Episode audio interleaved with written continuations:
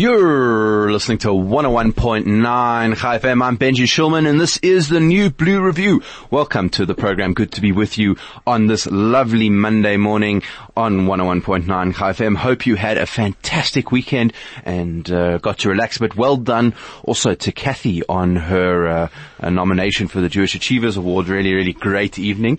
Uh, well done to the guys for putting that together. It was a really quite an astounding array of uh, interest in what's going on in the Jewish community and it's good to see that everyone is doing so well and there's so many different and interesting things going on in our community. Uh, but uh, for for the new Blue Review, we're not going to be talking about that today. Uh, we've got someone else uh, to talk to. There's also uh, someone said last night that this was the Jewish Overachiever Award, so we've got a bit of an overachiever uh, in the studio. In fact, it's not often that I get to to actually interview a legitimate genius in the studio.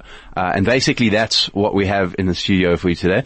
Uh, he's a guy, he comes from Prof, it's Nduduzi in, in, in Limpopo. Uh, Duthuni. Duthuni. There we go. Duthuni.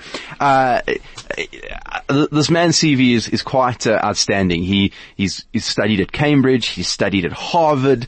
Uh, he, he went to Wits. He's been to Varsity of the Western Cape and he is, uh, if you were reading the news recently, just been nominated to become the Vice Chancellor of the University of Johannesburg. Uh, his name is, uh, and apparently the, I, I can't even be blamed for getting his name slightly wrong because the words don't exist in English to pronounce the word he was explaining to me before the before the break. It's Professor Tshilidzi Marwala. was out of out of out of ten, Prof? How was that? Uh, it's a six. It's a six. Oh, all right. By the end of the show, we'll get to we'll get to eight. I promise. We'll just we'll just refer to him as Professor Mawala, uh, and he has uh, he's as I say recently been uh, been nominated to become the Vice Chancellor of the University of Johannesburg.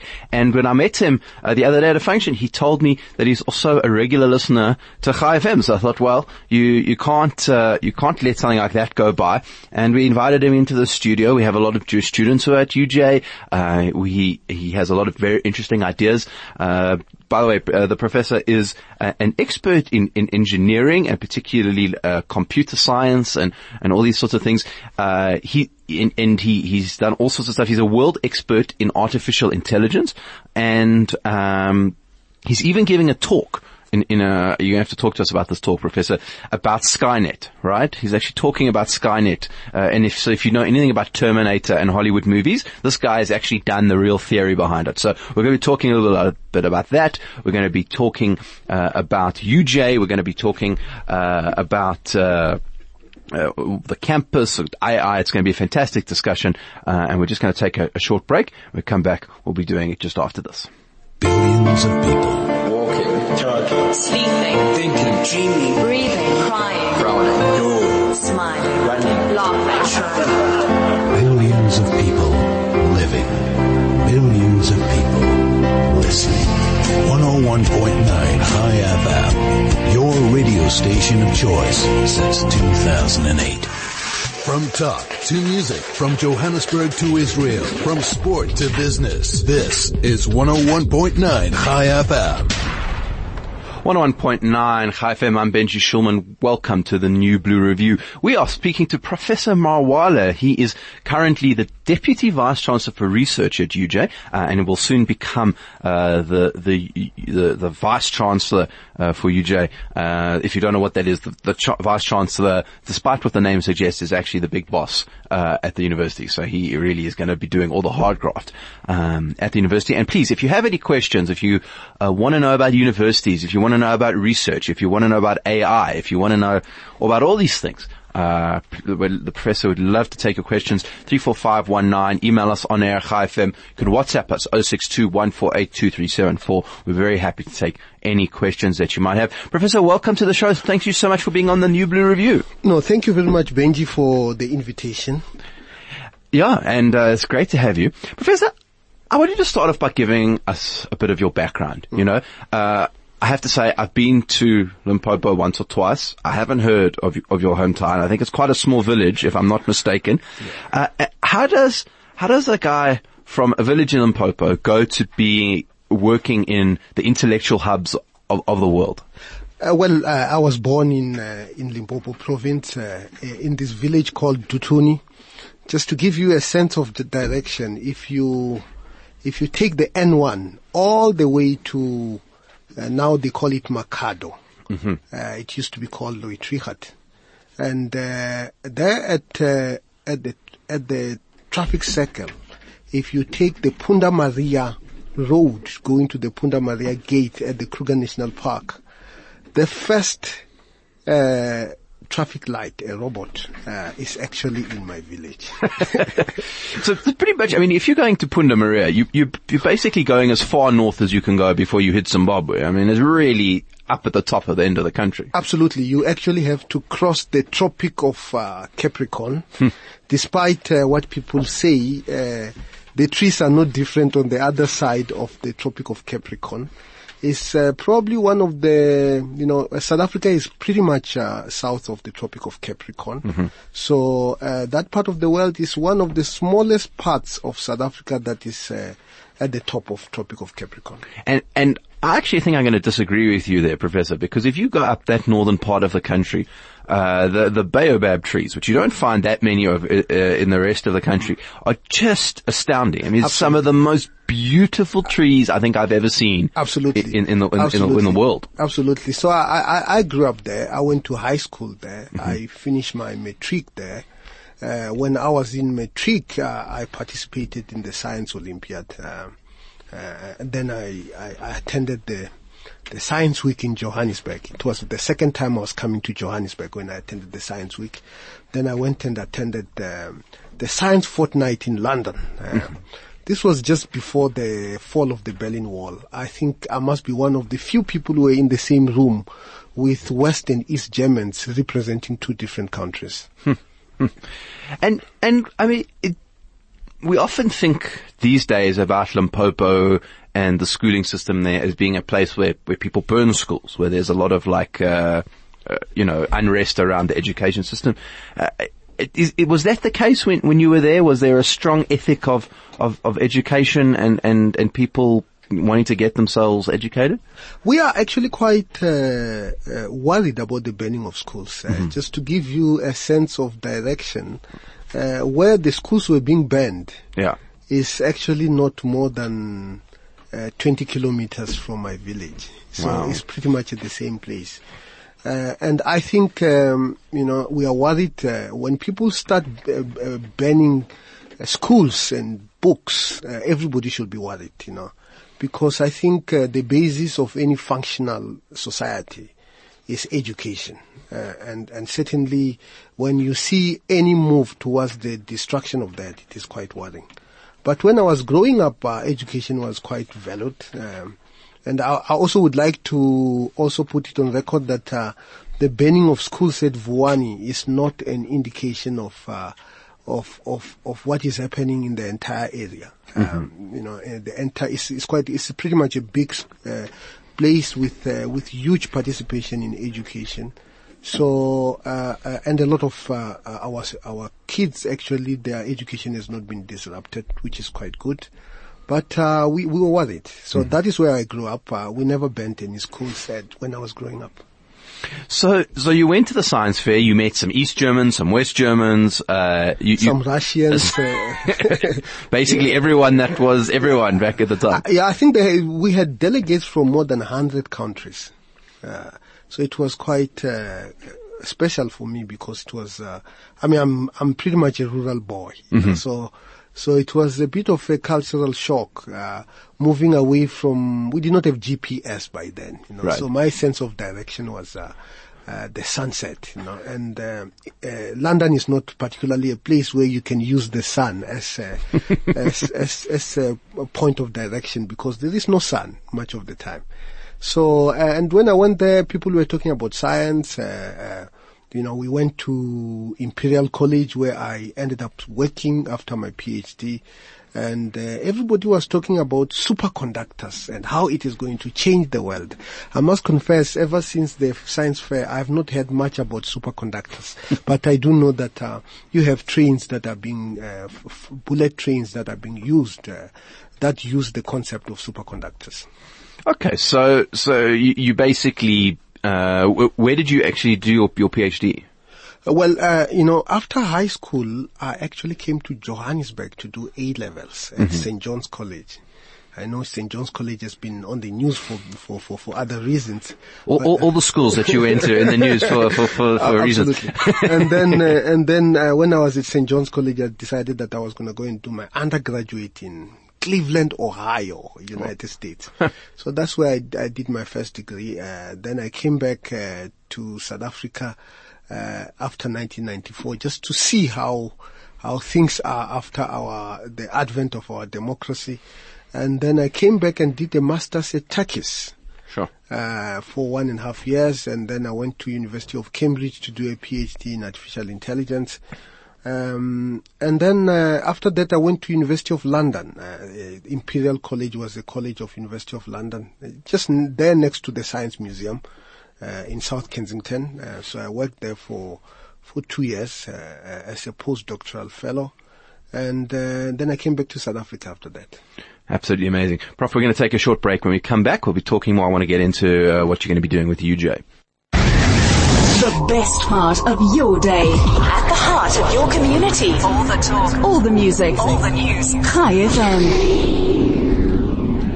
101.9 Chai FM, I'm Benji Shulman and this is the New Blue Review. Welcome back to the program. Uh, if you were not sure, uh, we're interviewing today Professor Marwala. He is uh, the designate VC. Is that that the correct term, Professor? Yeah, uh, he's a vice chancellor designate. Vice Chancellor designate for the University of Johannesburg, and we're just talking to him, getting a sense about his life, talking about what he hopes to do uh, with the university. If you have any questions for the professor, you can SMS us 34519, email us on air at chaifm.com, tweet us at chaifm, or even WhatsApp us 0621482374.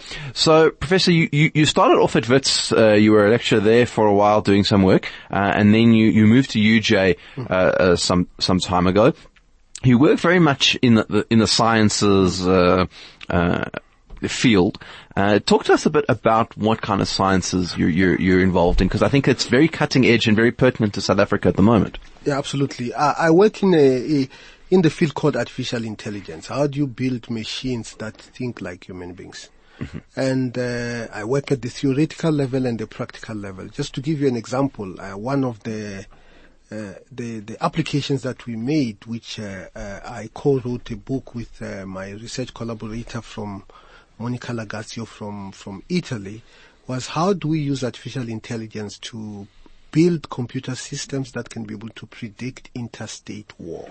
Wow. Uh, uh, the book has been quite uh, a bit of a success. It has actually been translated into Mandarin by the Chinese industry, defense industry press.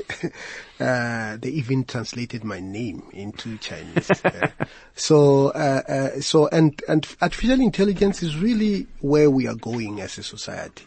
Much of the work that we that is done by human beings is not going to be done by human beings in, in 30, 40 years. It's going to be done by machines. And it has all sorts of implications for us as a university. How does a graduate, uh, what sort of skill set does a graduate uh, uh, must have in order for that graduate to have a place uh, in a world where automation is going to be uh, a norm rather than an exception? Uh, we also worked uh, in economics. Uh, when I was an undergraduate student uh, doing mechanical engineering, my minor was in economics. So we have uh, been working in how do we how do we use artificial intelligence uh, in forecasting of financial markets uh, and so on and so forth. And we have written two books. Uh, uh, the first one was uh, written maybe about four years ago, and the latest one is the one on Skynet in the market, which is basically saying how does um, the 15 Nobel Prize winning ideas uh, in economics ch- uh, change as a result of the advances in artificial intelligence. Because much of these uh, theories were based on the assumption that the principal decision maker is a human being. Right. that they call them Homo economica uh, in economics. The rational man, right? Yeah, exactly. And now, how, how how do we move from the rational man to a rational machine, and what are the implications on the theories of uh, of economics that have been proposed thus far? I mean, I think that as society, we're only starting to grapple uh, with some of these ideas, I think, in some respect. And yet, this age of machines that you're talking about is almost upon us. Uh, automated cars, um, uh, automated lawyers I've seen. I've even seen automated secretaries, and these things are already uh, uh, available. Um, Elon Musk is already talking about uh, machines taking over the world, that we have to be very careful about AI. Wh- What are your views about what we're going to see in the next 15 to, to 20 years in terms of this machine learning? Uh, What we are what what we are going to see is more automation, because uh, human intelligence is actually quite a complicated uh, uh, entity, you know, uh, object, if I may call it that. Uh, and to fully replicate human intelligence is is not easy. You know. Uh, so what has happened is that uh, uh, tasks-based jobs are easily replicated. You can easily build a machine that will be able to to open a door for somebody when they arrive at at, at the doorstep. But it is quite difficult to automate uh, uh, human attributes like um, empathy, for example. You know, we probably can have uh, a machine that can be able to look at uh, uh, an individual and diagnose a disease, and probably uh, make that machine has, has a voice to be able to communicate that to the patient. But what we will not be able to do is to instill that machine with empathy, which is needed when people go to to see a doctor. You know. So what is going to uh, happen going forward uh, is that uh, jobs that have what I call human touch uh, are going to remain. Uh, jobs that are task based, you know, where you are just executing a task, uh, then they are going to uh, disappear because machines are going to take over there. But Professor, surely that has uh, enormous implications, not just for the world, but I mean, particularly in South Africa, we have a, a jobless rate of anywhere, depending on who you ask, between 25 and 40 percent. Uh, those people who don't have jobs are often looking for unskilled labor. So, from what you're saying, the, the machines could eat not into the, not only into those unskilled jobs, but even into the skilled jobs that require repetition. Uh, it's a, it's a, almost a, a fundamental challenge that we're going to have to take on as a society. Absolutely. In fact, this is a revolution that uh, uh, many of us have not uh, begun to understand, and some of us uh, say some some some of amongst us uh, would say that no, we should not participate in automation. I always say that. Uh, it's not a choice that we ha- that we can make because if you are based somewhere in Benoni and you are making some some gadget um, and you don't automate, and somebody who is in Nanjing in China automates, uh, you will be out of business very very quickly. You know, so uh, what we need to uh, to do as as thinkers is to ask ourselves how do we construct a society so that uh, you know uh, uh, the the basis for human beings to exist is not eliminated, and uh, we end up uh, saying to ourselves, uh, "What we do now, uh, the job is gone." The era that we are going to enter, they call it the post-work era. Uh, this is the this is the era where the jobs are going to be fewer. Uh, I have heard quite a number of people proposing all sorts of uh, solutions. Elon Musk uh, uh, believes that we, we should uh, we should have what he calls the universal basic income in this era. Uh, I also read uh, Bill Gates saying that uh, you know we should tax these robots uh, the same way we tax human beings. If you work for for an organization, you are taxed by SARS, but um, it's not quite straightforward how we tax robots. You know, certainly not in the same way we tax human beings. So uh, these are sort of uh, thi- so this is quite um, a serious debate that we should have uh, uh, on how do we construct society so that human beings have a stake uh, in such society. Because what is going to happen is that as you move forward, those with uh, access to capital are going to to have the opportunity to buy these machines to be able to to run their factories, you know. And those who do not have capital uh, will be left on the wayside. And we suspect that uh, as a result of that, inequality is going to increase globally. Now, what does that mean? I mean, you're taking over a university, uh, UJ, right, you, you, your job is to create a university that uh, creates thinkers, that creates jobs for graduates, that creates, I guess, the right kind of graduate for for the next era, right? And I think. Uh, in some ways, a lot of our student politics is, is focused on the past, which is, uh, I suppose, an important uh, discussion. But I'm not seeing a lot of discussion on our universities in general about how do our universities really respond to these kind of challenges, which are are coming up very, very quickly. Uh, and and I don't think in some of the universities I've seen that we're having those discussions to say. How do we equip our graduates and our young people for this world which, which they're which they're coming into? Absolutely. I mean, it, the implications of that, this era is called the fourth industrial revo- uh, age. Mm-hmm. Uh, and the implications of that is that our curricula will have to change. Uh, you know, because technology is going to be everywhere, whether you go and do psychology or sociology, there must be a dose of technology in your curricula, which does not necessarily exist today, you know. Mm-hmm. So, uh, uh, and uh, because uh, the jobs that are going to to remain in the future are going to require human touch, it will mean that those people who are in the hardcore technology areas must understand about uh, something about sociology, psychology, and so on and so forth. So going forward, you're going to see the convergence of disciplines, uh, more humanities uh, in technology subjects and more technologies in humanities. Uh, and we do that so that we can be able to cultivate those skills that are going to be needed in the fourth industrial age. And these skills uh, are skills such as, um, you know, judgment, problem solving, empathy, uh, things that uh, machines cannot be able to replicate, replicate in a way that human beings do. Uh, in some ways, it's quite interesting for me because if you go to America, they can spend the first four years literally I won't say not studying anything, but they study everything rather. You can choose, that's what they call the liberal arts model, right? You, you study whatever you want and then when you get to what they call grad school, then you go become a doctor, lawyer, or accountant. In South Africa, you kind of start in a specific stream and that's where you stay, you know?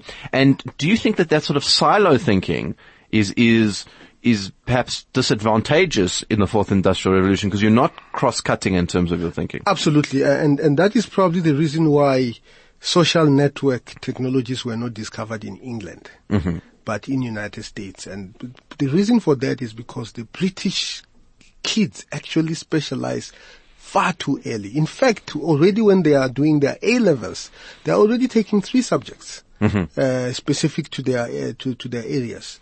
Whereas uh, uh, when we when when I was an undergraduate student in North America, I mean, I took acting, I took psychology, I took economics. All these subjects actually are in my curricula, you know, and I was doing mechanical engineering at that point. So uh, we're going to see much more of that. We should see much more of that. Uh, so as I move forward uh, uh, at the University of Johannesburg, we're going to move the University of Johannesburg to have uh, that sort of experience that you see in uh, in in a North American campus. Uh, and the reason why we want to pursue that is because we we are we are uh, uh, confident that that is the sort of education that is needed for the fourth industrial age. But Professor, do you think in terms of a, a developing world context like we have, uh, for, to ask a student, perhaps they don't have a lot of money or, it, you know, funding is always an issue with, with our students to ask them to go for four years, uh, funding something which, which is, has important scaffolding but not necessarily important outcome. Is it not too much of an expensive system for a society where we need to get graduates out into the marketplace so they can start uh, generating income for their families and creating stuff for the economy? Well, of course, I mean, uh, the complication with us uh, uh, in South Africa is that we have this concept of a three-year degree, mm-hmm. which does not exist in North America, you know. So your time is limited, you know. So what we are saying is that uh, uh, uh, uh if somebody uh, comes to South Africa and they do an honors degree in physics, so they do three-year BSc degree and then they do an honors. What we are saying is that such students must have some humanities and social sciences. Right. Because that is the same amount of time that a student in North America spends to get a four-year degree, which is equivalent to our honors. You know, so the curricula must uh, must be reorientated. Um, the obviously uh, uh, uh, the difficulty of funding is is an issue. It's an issue that we need to tackle. Education is expensive. And uh, as we move forward uh, uh, at the University of Johannesburg, my vision is to take the University of Johannesburg into industry and to bring industry into the University of Johannesburg so that we can deal with some of the issues uh, uh, to do with funding. Yeah, I think I want to talk about the funding issue uh, coming up, but uh, I think that we're talking about imagination, about uh, walking difficult roads. So let's take a, a brief bit of music. This is Imagine Dragons and Walking the Wire. Stay relevant and up to date. Keep informed. This is 101.9 Chai FM. 101.9 Chai FM, I'm Benji Shulman and this is the New Blue Review and we're talking robotics and UJ and uh, all things AI uh, with Professor Mawala. He is the uh, VC de- designate at the University of Johannesburg and we're having a fascinating discussion. Uh, Professor, we've got a, a question for you on, uh, on the SMS line saying, is there a danger of AIs taking over the world? Uh, Facebook just killed their chatbots because they developed their own language. That's from Jenny. Thank you so much, Jenny, for SMSing that in. Professor, do I have to be worried? Do I have to like uh, get my go watch Terminator films to make sure that I know what I'm doing?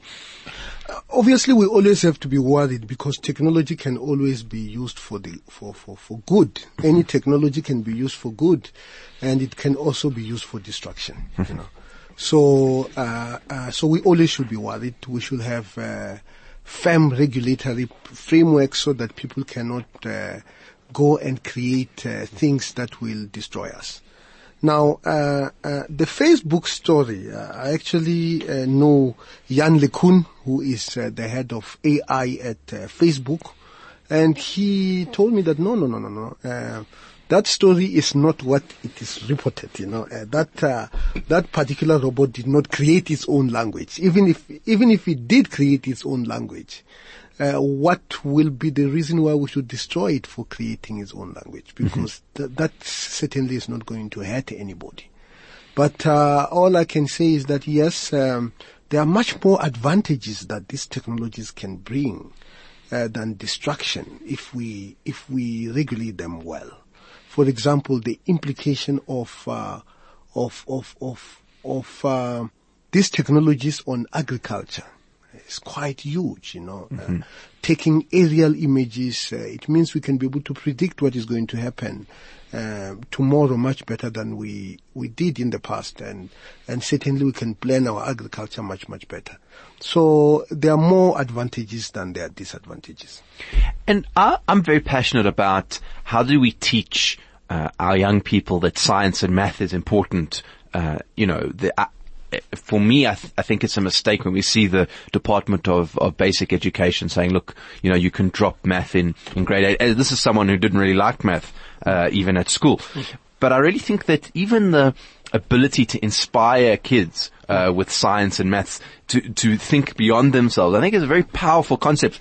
I know that one of the things that you've done is participate in a YouTube Space Lab competition where you encourage people uh, to.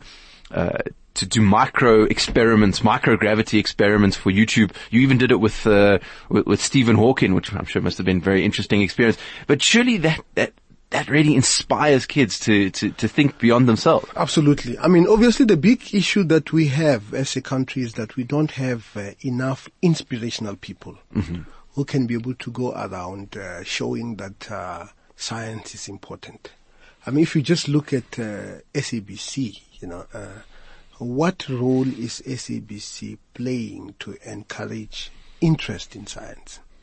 I mean, I seem to remember when I was still a young man, uh, as an undergraduate student, uh, we used to be religious about watching uh, uh, Star Trek. You know, of course, much of what they, you know, what they do uh, might not necessarily be scientifically literate, uh, uh, but they introduce concepts and imagination, which is quite key for one pursuing the field of science. Uh, so uh, uh, we have to reorientate our society that uh, science is accessible to our people. whether it is through television, whether it is through uh, uh, the pro- programs and projects that we do for high schools. Uh, just to give you an example, at the University of Johannesburg, we we do uh, uh, we have a science center, and this science center is meant to do experiments for kids from high schools in Soweto. And the implications of that on that on, on those young minds are quite extensive. It's not enough. Uh, it can never be enough, you know. Uh, uh, but uh, it's a step in the right direction. How do you find UJ as an institution? Right? Originally, it was the Rand Afrikaans University. It hasn't been that for quite some time. It, it amalgamated, uh, has all these different facets to it. Uh, you, you're talking about changing the way that they that they do curriculum. Uh, Is, is UJ very much a university that's changing with the times, in your opinion? Absolutely. I would say that uh, UJ has been very successful. Uh, uh, uh, it has grown its research output faster than any other university in the country over the last uh, 10 years. Um, you know, uh, the, the we are at the center of some of uh, the, the the big ideas that uh, are happening around us. For example, artificial intelligence is a huge strength at the University of Johannesburg. And we have graduate students who come to study this area from as far as Brazil, India, China. Uh, we have those students who come. Uh, of course, they come because they see academics who are world class and they are well known, and then they will obviously want to study under their supervisions. So, uh, uh, so it has made great strides. Uh, we have of, almost uh, forgotten that, uh, certainly from where I'm sitting, that uh, from UJ, uh, uh, we had uh, RAU, we had uh, Vest Technikon, we have Vista. I think that is all in the past. Uh, I think the UJ is clearly defining itself as a university of the fourth industrial age. Yeah, absolutely uh, a fascinating way to be going and to uh, be a time uh, in such a university. Uh, Professor, talk to us a bit about uh, you, the Jewish students. Uh, UJ probably has the second or, or third highest number of, of Jewish students in, in the country. Uh, if, if you are a Jewish parent listening to this program uh, or Jewish student, wh- why would you encourage them to, to go to UJ?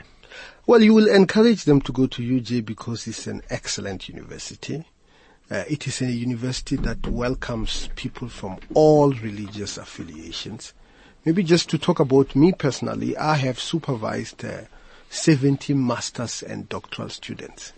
And of those 70, 20 of them were Jewish students. you know.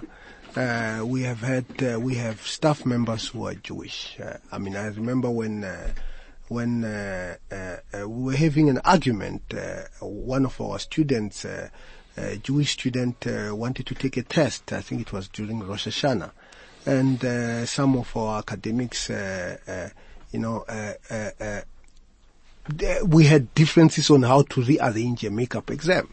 You know, and uh, uh, uh, I, I took advantage of the fact that uh, one of my PhD student, uh, former PhD student, was a lecturer to go and counsel the young man after all these things is done. You know, so we are a nurturing environment, and we are a university that is open for all people including the Jewish students. Uh, I would uh, particularly like to personally go to Jewish schools, uh, particularly uh, schools that have people who are writing matric so that I can talk more about the University of Johannesburg and what we are doing and uh, to assure them that they are welcome to the University of Johannesburg.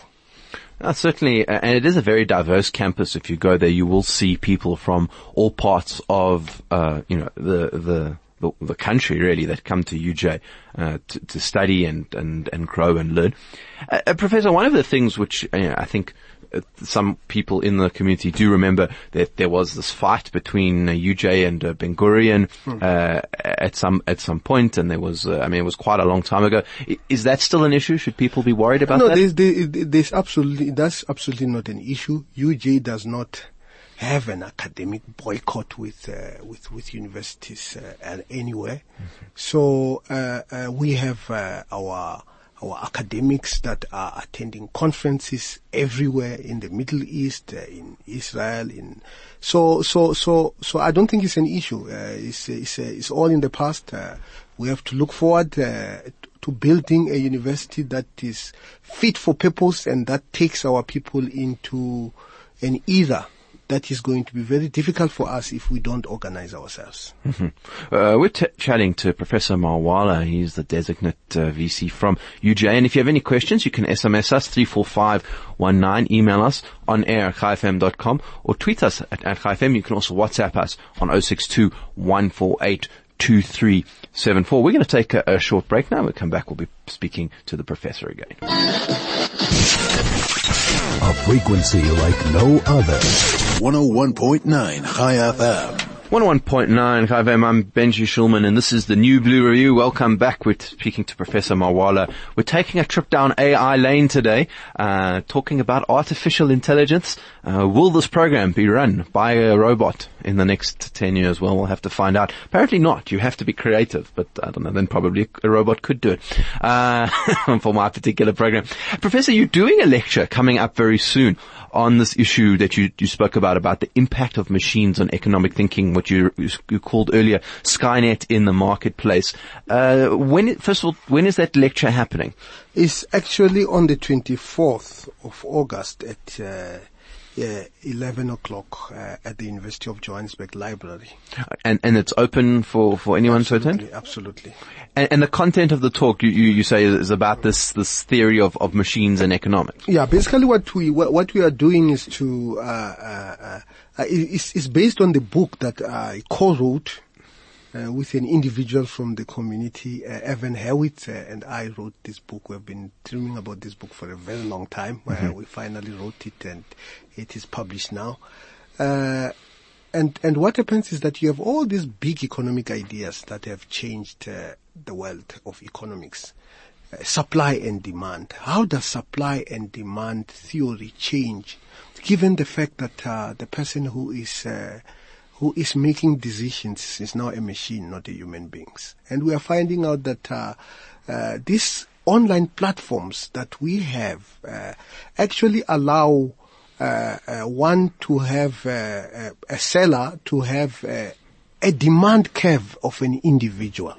Because when you go to Pick n Pay, you are subjected to the aggregate demand and supply curve. And because of that, you pay a particular price, which is the same for everybody who comes to Pick n Pay. But if you go to a market in Delhi, you know, uh, the same good can be sold for 10 different prices. You have to negotiate the price, you know. So we are going to see much more of that coming into online, which means when you go to Amazon to buy a book, depending on, your demand curve, you will pay more money than somebody else who does not have uh, an appetite for, for, for buying, individualized uh, buying. Then you have uh, theories such as uh, information asymmetry, which won also won uh, uh, somebody a Nobel Prize, and and there again. Um, in the level of information asymmetry is going to be reduced, making markets much more efficient. If, uh, because of the advent of uh, this uh, artificial intelligence technology, big data, search, much more sophisticated search algorithms. So when you go to the marketplace, you know much more about the marketplace than before. Again, it uh, reduces what uh, uh, uh, Stiglitz won a Nobel Prize for this, that uh, information asymmetry distorts the market. It, it improves the distortion of the market. And we have uh, uh, theories such as um, uh, the you know uh, uh, the theory of uh, rational choice and rational expectations uh, in economics, which basically says that uh, you know when we make uh, predictions of the future, we try to become as rational as possible. You know, uh, uh, uh, and and because of that. Uh, our ability to make a mistake systematically is uh, is subdued a little bit, you know. Now, if uh, the person who is making such a decision is a machine, again, uh, it makes the theory of rational expectations much more valid than ever before. Professor, I also wanted to ask very quickly, um, the, because we're all running out of time. So two minutes if you could answer. The, this book that you write, that you wrote about warfare being predicted using AI. I mean, if, if your basis, if you're saying that machines are particularly bad on the empathy level and the creativity level, isn't that what all warfare is ar- about? No, no, all, all, all warfares, uh, all, most warfares are about interest. Right. And uh, and and if you look at uh, what we do in our book, uh, for example, we find out that uh, if countries share a border, uh, the probability of them going to war uh, is higher than if they don't share a border. If there are small countries that are distant, the probability is even lower. You know. Right. So uh, uh, uh, and uh, the cause of conflict is is is differences in asymmetry in interests. You know Okay. uh, whether it is interest over resources or interest over ideas or ideologies, uh, uh, and so on and so forth. Professor, I could talk to you all day about this, but unfortunately we have run out of time. Very, very quickly, because I do have people who uh, are, looking for details of your lecture, details of UJ, people who want to have a book. Where can they find you? Where can they find details of UJ? Uh, details of UJ, if you go to our website www.uj.ac.za. Details of my book, if you go to Amazon and you type my last name, M-A-R-W-A-L-A, you will find those books. They are there. I have authored 12 books. So you will find uh, on militarized interstate disputes, on economics, uh, on engineering, and so on and so forth. Amazing. Such a pleasure having you in studio, Professor. Thank you so much for being with us and good luck. Uh, only the best things for an important institution in our society. Thank you very much. Next up, Kathy Kaler. Uh, enjoy your week. We'll be back with you next week on the New Blue Review.